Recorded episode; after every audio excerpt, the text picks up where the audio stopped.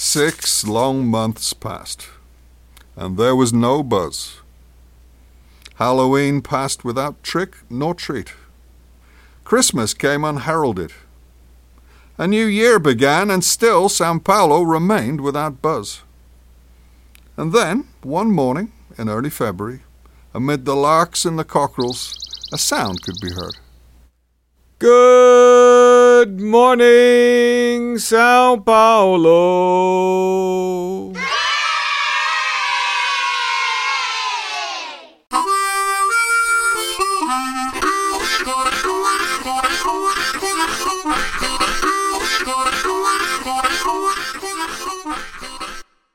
What do I have? My first story comes from Israel. Actually, I don't think we've had a story from Israel before, no? No. So you may remember, or you may not remember because it's a long time ago, but last pod um, I was talking about the cows who were trained to go to the uh, the MooLoo. Do you remember the MooLoo? The MooLoo, yes. The, it was a, a cow party.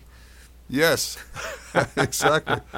Anyhow, not to be outdone, there is a group of researchers in Ben Gurion University in Israel Okay. who have been training fish to drive. What? Yes, So, uh, so you don't need- don't need an Uber anymore. You need a fishster. you could get a fish driver. uh, You could summon a fish. Well, actually, what happens is they um, they put the tank on a device where it's a robotic car fit with lidar. Do you know what lidar is? Isn't that some kind of technology that reads underground or something? It's a technology that pulses laser light and collects the data on the vehicle's ground location in relation to the fish's position inside the, the water tank.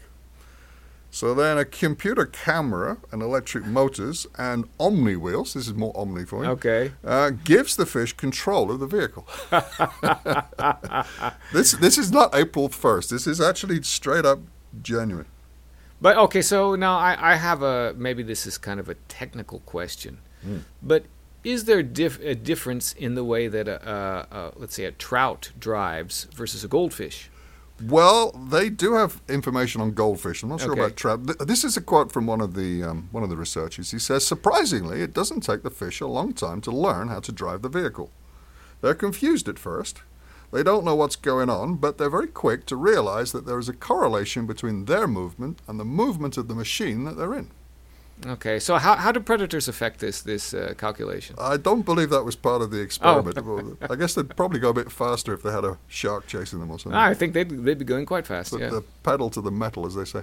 Um, so they did 10 goldfish. Sorry, they had six goldfish, and they each received around 10 driving lessons. And um, they said that some of the fish did better than others, actually. So there is obviously a natural talent for some fish to drive, Right. and for others, um, they are not so good at it. And then when they reach the destination that they were intended to find, they receive a reward. They get some food. They get food. They Well, get th- isn't that a little bit like Pavlov's dog? Exactly. But who would have thought you'd have Pavlov's fish? no? I'd, I'd never thought about that. Amazing. So we're we're training all sorts now. We're training cows. We're training fish. Um, who knows? We might even be able to train uh, Boris Johnson and Donald Trump. it, may, it may not be impossible.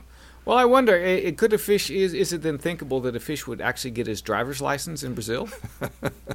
this is Goldie, and yeah, here here's a photo of her. Yeah, we we we, we have um, the prospect of self-driving cars. Now we're going to have fish-driving cars instead. So Yes, oh, that's interesting. I definitely a story I didn't expect. Like it, great. so that's our first Israel story, and it's not even April the first.